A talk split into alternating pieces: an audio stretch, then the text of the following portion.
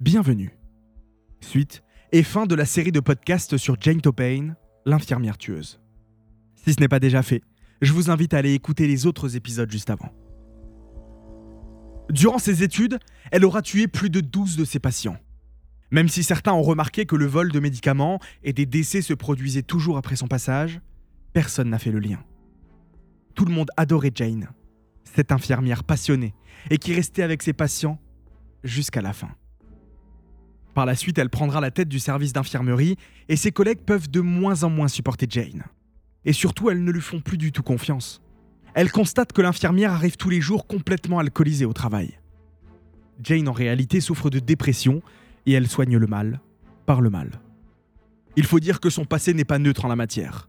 Comme on le sait déjà, sa mère et son père étaient de très gros alcooliques et sa grande sœur Nelly a été internée à l'âge de 20 ans à cause de son état psychologique. Un lourd héritage génétique pour Jane. Elle va décider brusquement de quitter son emploi à l'hôpital général d'Harvard sans avoir reçu son diplôme d'infirmière. Elle va rejoindre l'hôpital de Cambridge où elle a commencé sa carrière trois ans auparavant. Mais elle se fera renvoyer très vite, en 1891, à cause de rumeurs qui l'accusent de vol, de mensonges, d'administrer des opiacés aux patients et qui pointent du doigt sa tendance à boire beaucoup trop au travail. Jane ne s'arrête pas là. Elle décide de commencer une carrière d'infirmière libérale et va beaucoup mieux gagner sa vie. Elle cartonne et est très douée dans son travail. Mais les meurtres ne vont cesser de se produire partout où Jane ira travailler. En 1895, elle va empoisonner son propriétaire et emménagera alors avec la femme de ce dernier, qu'elle tuera aussi deux ans plus tard.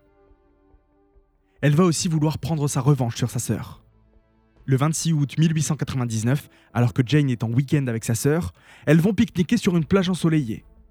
Elisabeth a alors 69 ans et va se faire servir un grand verre de limonade et un sandwich au corned beef par sa sœur. Mais Elisabeth trouve la boisson très amère. Le goût du citron cache en réalité celui de la strychnine, un très vieux poison utilisé depuis le XVe siècle.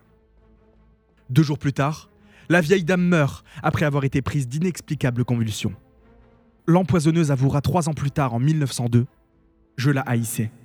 Je l'ai tenue dans mes bras pendant qu'elle rendait son dernier soupir. Et j'ai observé son agonie avec une extase toute particulière. Sa rancœur envers sa sœur aura finalement eu une fin tragique. En 1901, alors que Jane vit avec Melvin et Elysia Biddle, elle finit comme par son habitude par les empoisonner. Mais cette fois-ci, elle ne les tue pas, elle va les empoisonner suffisamment pour qu'ils ressentent des symptômes d'une maladie intestinale. Elle va en fait s'en prendre à leur gouvernante, qu'elle va droguer, et faire croire à tout le monde par la suite qu'elle est venue ivre au travail. La pauvre dame se fera renvoyer, et Jane prendra sa place. Par la suite, toutes les morts causées par Jane seront classées comme naturelles, même quand les corps sont examinés par des médecins légistes très réputés.